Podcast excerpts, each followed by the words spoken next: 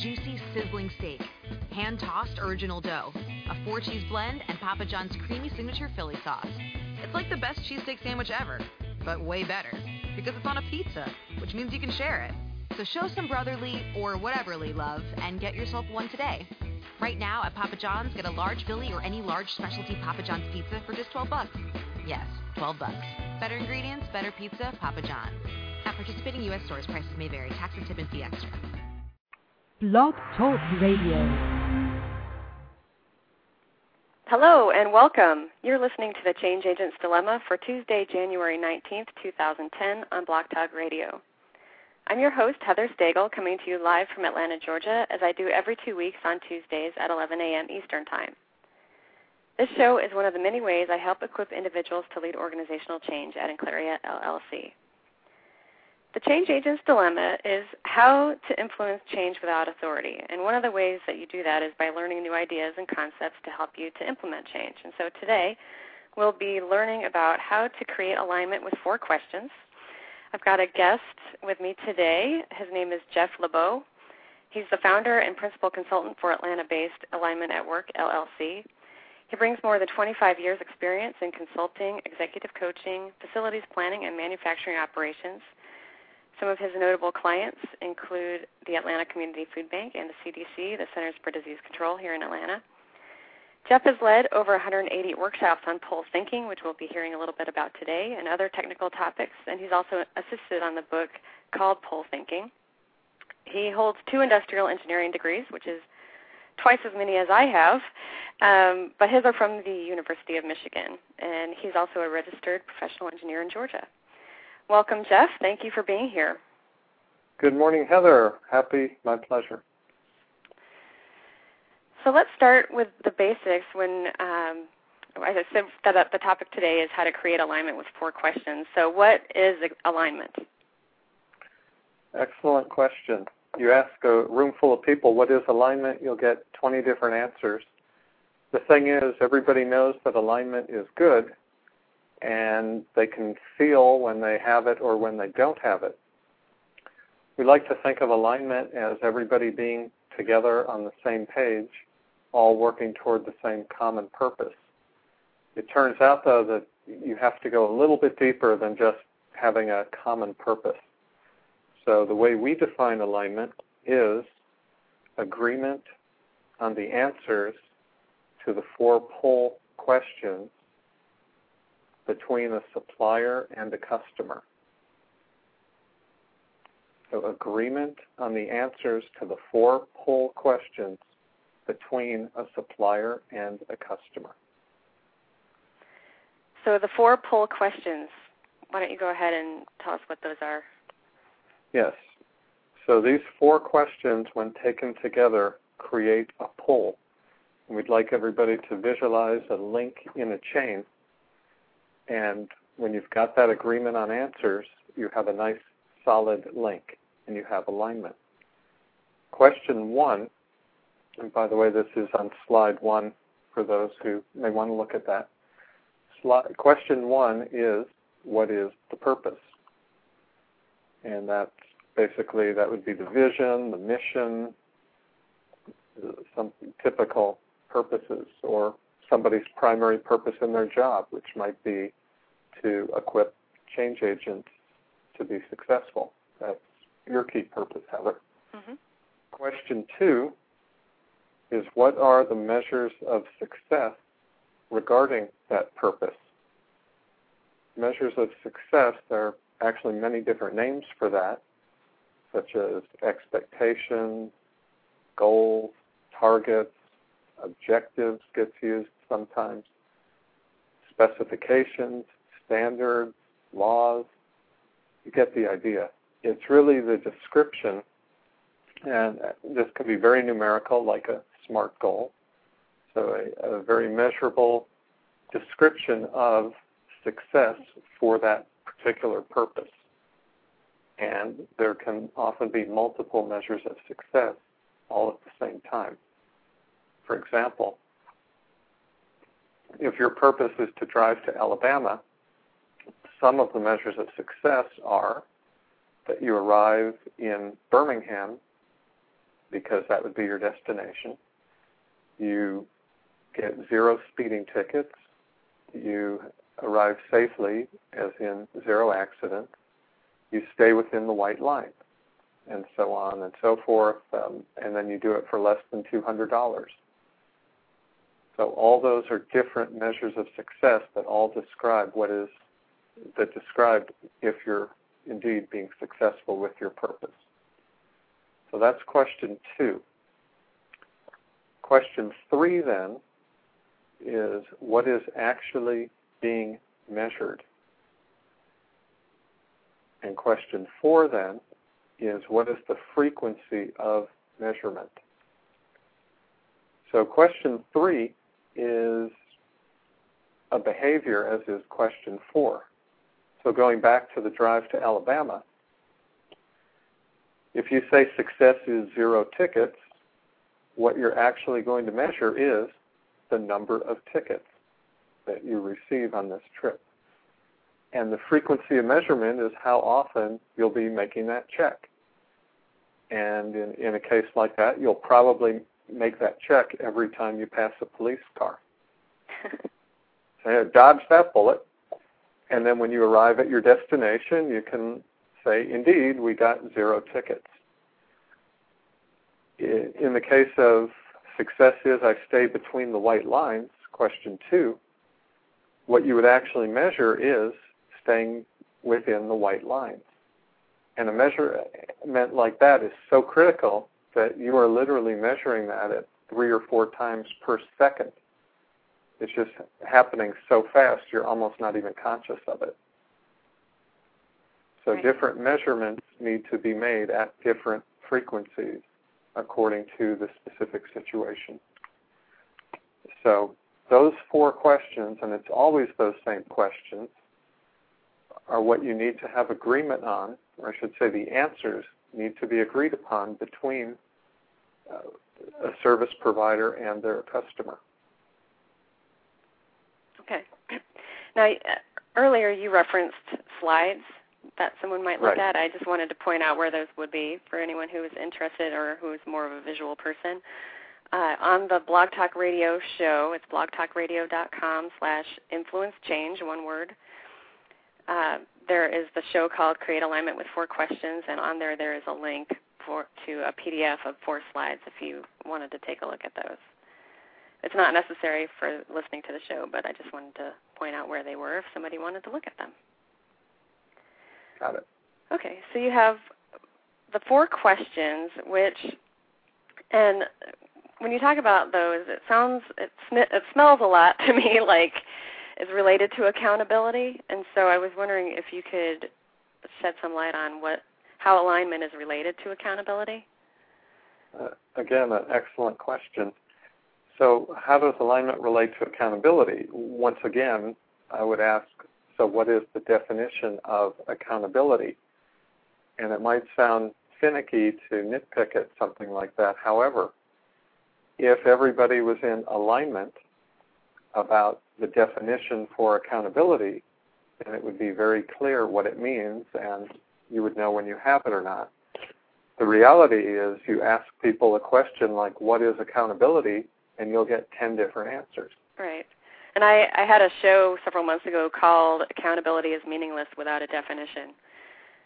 So I, I can provide mine if you'd like. I've got it right here. Please. Um, yes. Accountability is a promise to yourself and others to deliver specific defined behaviors and results with some kind of consequences for doing so or not doing so. Got it. So relating the four pull questions to accountability with that definition. So the promise to self or others would really be pull question number two. What are the measures of success? If you promise that you will deliver a project for $2 million or less, that's your promise. Question three then, what are you actually measuring? At the end of the project, you're going to tally up the numbers and see how you did, good or bad. And if you overran the project by, quote, too much, you're likely to lose your job. That would be a consequence. Really, the measurement gives you that feedback against your measure of success or against your promise to know how you're doing. If that frequency of measurement, however, is zero, it means you would never be making that measurement. You never would know how much you spent, and therefore nobody could come along and do anything to you because nobody ever really knows what you did. So the four pull questions really make all the information that's required for accountability visible. The only aspect that's not included is the consequences of either making or missing your promise. Okay. So it seems like a side benefit of having alignment is that accountability would follow. Because if you've got that agreement up front on how you're aligned, right, then you, yeah, accountability naturally follows. Okay. Sure, and uh, you might uh, define, say, a service level agreement with a customer, and you might say we guarantee 99.5% uptime, and when that's not achieved, there's a $500 penalty or refund on the cost of the service that month. That would be a consequence as a result of the um, the result. So actually, as part of that, you can actually even agree on what the consequence would be. In fact, that would be a good thing to agree on up front. Mm-hmm. Great. So we've talked a bit about the theory of what the four questions are, but maybe we could go through and have specific examples for each question. Sure. So, question one what is the purpose? That really gets into vision and mission, and that really sets the overall direction for the endeavor. So, an example, uh, we were doing some work with the top leaders of the Atlanta Boy Scouts. These are professional scouters. It was a group of 15 of them, very tightly knit group, uh, as intense as any corporate group you could imagine. Think of this, though the values of the Boy Scouts, the 12 Scout laws, have been set in place for going on 100 years. It's very clear what the values are and what the group is about. This leadership team had just come off a three day retreat, and then we started to work with them. We split them up into three groups and asked them to write down the vision for the Atlanta Boy Scouts. And believe it or not, they came back with three different answers that was surprising because of the cohesiveness of that group. Uh, but it just goes to show that there's always the opportunity for misalignment unless you can be very explicit about uh, all these questions. So when we pointed that out to them, they spent a little bit of time and came up with one vision that the group could all support. So they got agreement on question one. Um, just another quick example, I think, because it's so critical. I'll ask an executive team a real basic question, which is what is the primary purpose of business? And so I don't embarrass anybody. I always have them write down their answers anonymously and then read them back to the group. If everybody was aligned, you would get one answer to that question. Well, I've never gotten one answer the answers vary from to provide a service to customers, to raise shareholder value, to make money for stockholders, to maximize service to customers. It, it's all over the map. The and so imagine then you've got business leaders coming together for a business endeavor and they're not even clear what the whole purpose of their business endeavor is. It's scary. And if they're not aligned around that, imagine what it's like for all their team members and associates that they lead. And by the way, the answer that we like to use for that is purpose of business is to provide service that's acknowledged by money. Focus is always on service. Great. I like that definition. An example yeah, an example on question two measures of success. Very practical for those of you who um, are in a relationship. On one Valentine's Day, I came home with flowers and a card for my wife. I walked in the room thinking I was a hero here. She looked at me and said, Where's the lobster? it turns out that flower success for me was flowers and a card on Valentine's Day. Success for her was flowers, card, lobster. An example where I didn't meet her expectations because I didn't know her expectations. Mm-hmm. We like to also uh, remind people that what goes without saying doesn't always go. Yep. So just a, a quick other thing. On the next holiday, I called her up from the store and asked her how many lobsters to bring home, and also made sure to find out if they were supposed to be live or cooked. And I can tell you that worked out much better. so those are examples of being clear on your purpose and defining your measures of success. I'll also point out that those are plans or words or really your strategy. That's what you would like to do. Question three and question four are really your performance metrics, and that's where the rubber meets the road. So, an example on question three recently, we were doing some work with the CDC, Centers for Disease Control, helping them analyze their uh, strategic plan that they were just finishing up in preparation for their next plan. So question three, we would we always want to compare what they're measuring to what they defined as their measures of success. And it turns out, yes, they were making a number of measurements, but for example, one of their measures of success would be 10% reduction in polio worldwide. And they came back with an actual measurement of all these different activities that were being done around polio eradication, but they never did have the specific measurement of the percent reduction in polio that they had achieved. And uh, missing that agreement between question three and question two is a problem. Excuse me there. Mm-hmm. Another example was working with a very prestigious law firm in Atlanta. So, question two they defined as providing excellent service to our clients. Question three, what did they actually measure? Was billable hours. And the youngest associate in the firm stood up, raised his hand, and he said, "Folks, that's not right." That's a brave and, guy. you know, he expected to lose his job, but he didn't.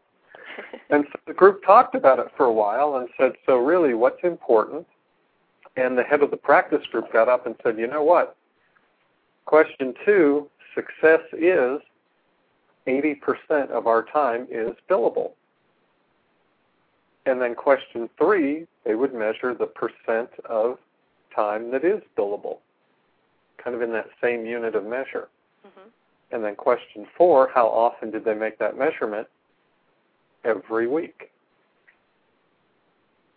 So if you're an associate, now you know what target you're trying to hit, and you know how hard you have to work, and you can even measure it yourself so that you're ready when time comes to review you. So another uh, example here then around question four, frequency of measurement. If you think about it, every time you go to a restaurant and the server comes over and asks, oh, how is everything? They're basically making a measurement on your experience. And it's nice when they do that, and you might not think anything about it. However, if you have a server come over and they say, Heather, how's your meal? And you tell them it's just fine. And they go, on the soup? How do you like the soup? and what about the glass? Is it full enough? Did I get you water enough? Should I get you more water? And a lemon? Do you want a lemon? And how how big should the lemon be? And do you want me to clean your plate? And But when they go on and on and on like that, you you know that something's wrong. Well, what's wrong is their frequency of measurement. Mhm. They just need to come over, ask you how things are, and take care of it and disappear. Right. So that's uh, an example. And frequency of measurement really is a very important item because that tells you how often you'll be getting the feedback. And just uh, one other key piece about measurement, I think especially the the kind of organizations that the, the people listening to this broadcast are likely to be in are pretty traditional organizations where there are lots of different performance metrics. Often, though, the measurements are being made kind of by the managers or reported to the managers, and then the managers in turn are turning around and giving feedback to their people. That's really what we would call management, and that's not always especially empowering. Mhm. So it turns out the person who is making the measurement, or really is kind of requesting the measurement, is ultimately responsible. Here's an example of how that works. When my son was seven years old and in first grade, I found myself constantly having to wake him up, literally pulling him out of bed, taking off his pajamas, helping him get his pants on, and, and it was just ridiculous. And something hit me. I said, This is time to uh, apply what I help teach people. So I said to him, Look, son, you're seven years old. You don't need a grown up doing this for you. You're old enough to handle it yourself. And as part of your growing up, that's what you really need to be doing. So here's what we'll do. Starting tomorrow, you'll get up, you'll take care of all this by yourself, and success is that you're downstairs ready to go by 7:10 every school day. When you come down here, write it down on this chart, and you can see how you did. And just to make it fun, do that 10 days in a row, and we'll go to Toys R Us to celebrate. However, it's not about the toy, it's really about growing up and handling this yourself. And so we'll keep doing it for the next month till school ends. So he came down first day and he writes on the chart 707. Next day comes down 705 and so on and so on. And he just did great. Never missed it. About the third or fourth day, I asked him, "So, son, tell me, who's doing the measuring here, the adult or the child?" And he said to me, "The adult, the adult in me." Hmm. That really shows the power of measurement and empowerment. And if it works for a seven year old, believe me, it works for grown ups as well. Mhm. So we have the concept of the four questions creating alignment. How, if someone wanted to implement something like this, how would they go about doing that? Where do you start? You start by learning this concept yourself. We have a reference book. We also do coaching and consulting and teach classes in it. But you you want to get clear on it yourself, and it turns out that the other people don't even have to know about these questions. But if you follow this template and just get very explicit with people and very clear, you will create pull whether they know this concept or not. Mm-hmm. So always make sure that you have these four pieces of information and you're very clear who your customer is. So in the case of a major change initiative, really your customer is, is everyone in the corporation, but especially the sponsor of the change. Mm-hmm. So you would want to be very clear with them before you ever jump into this. What is the purpose of this change? And write it down so that everybody knows. Mm-hmm. And it, you'll also want to communicate this in the message to the organization. You'll also want to be very clear then what is success for this project. And success might be uh, 5% cost reduction on this product, uh, 10% cycle time reduction, uh, whatever it is.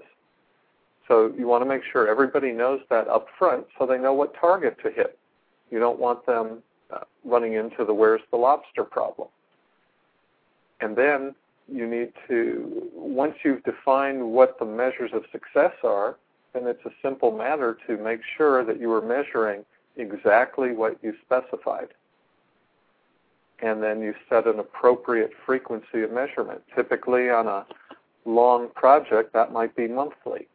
And so, monthly, you're reporting feedback to the whole organization. However, you as the project leader would want to make that measurement more often so that you can make any adjustments if you find you're falling short of where you need to be at the end of the month. That's a good point. Like if you if you have to get a uh, report done for school, you don't wait until the night before to get started on it. You need to start on it early and know how you're doing. So on that last day when the teacher says, "Where's my report?" You have it ready to go and you know you'll do it. Great. Are there any of these steps that are particularly challenging to get answers on or get agreement on? The what we find is being able to write a good measure of success statement is really, really important. It it can be very subtle. The the difference between a good one and a bad one can be really subtle. And you want to be able to clearly define what success is. You also want to make sure that what you've defined relates to the purpose that you're talking about. Mm-hmm.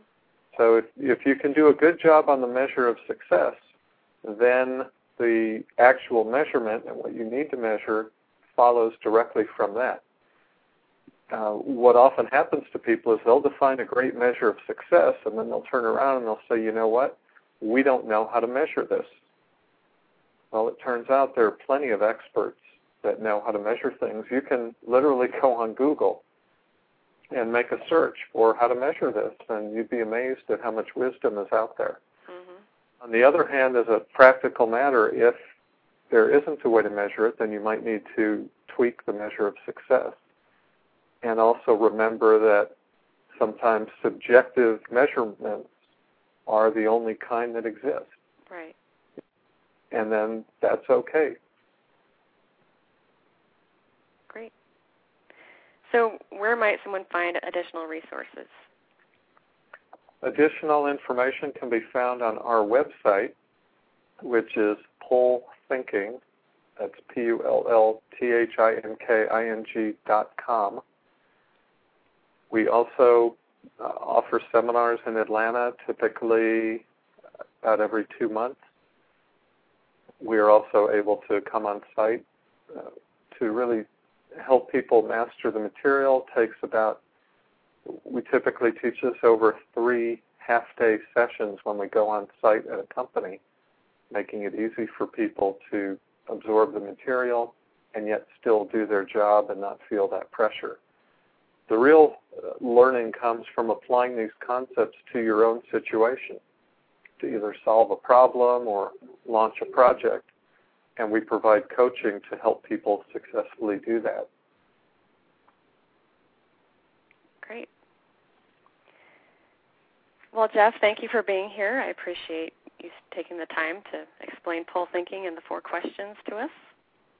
You're welcome, Heather. Happy to do it. I can also uh, give my phone number if anybody has any further questions and my email. Sure, go ahead. My email email is jeff, J-E-F-F, at pullthinking.com, and my phone is 404 502 0386. Be more than happy to have a conversation with anybody about uh, these concepts or answer any questions they may have based on today. Great. Thank you. You're welcome. In, oh, in two weeks, I'll be talking about four reasons not to conduct an employee survey. Uh, coming up on Tuesday, February 2nd, 2010 at 11 a.m. Eastern. Uh, employee surveys are, can be useful tools. However, there are at least four warning signs that conducting a survey may be doing more harm than good. So we'll talk about that in two weeks. In the meantime, if you would like to see how we might work together to influence change in your organizations, organization, please visit www.enclaria.com. Thank you for listening to the Change Agent's Dilemma. Take care and best wishes for your change initiative. Using an overpriced trash bag. Pricey, pricey, pricey! A bag that breaks. Whippy, whippy, whippy! Or a smelly bag. Stinky, stinky, stinky! Time to switch to hefty, ultra strong trash bags, always at an ultra low price. Hefty, hefty, hefty! They're our best bags yet, and they cost less than Glad Force Flex were sold head to head. So you'll be happy, happy, happy! Hefty, ultra strong with Arm & Hammer odor control. Available at Sam's Club. Hefty, hefty, hefty! Using an overpriced trash bag. Pricey, pricey, pricey! A bag that breaks. Whippy, whippy, whippy! Or a smelly bag. Stinky, stinky, stinky! Time to switch to hefty, ultra strong trash bags, always at an ultra low price. Hefty, hefty, hefty! They're best bags yet, and they cost less than Glad Force Flex were sold head to head. So you'll be happy, happy, happy! Hefty, ultra strong with Arm & Hammer odor control. Available at Sam's Club. Hefty, hefty, hefty!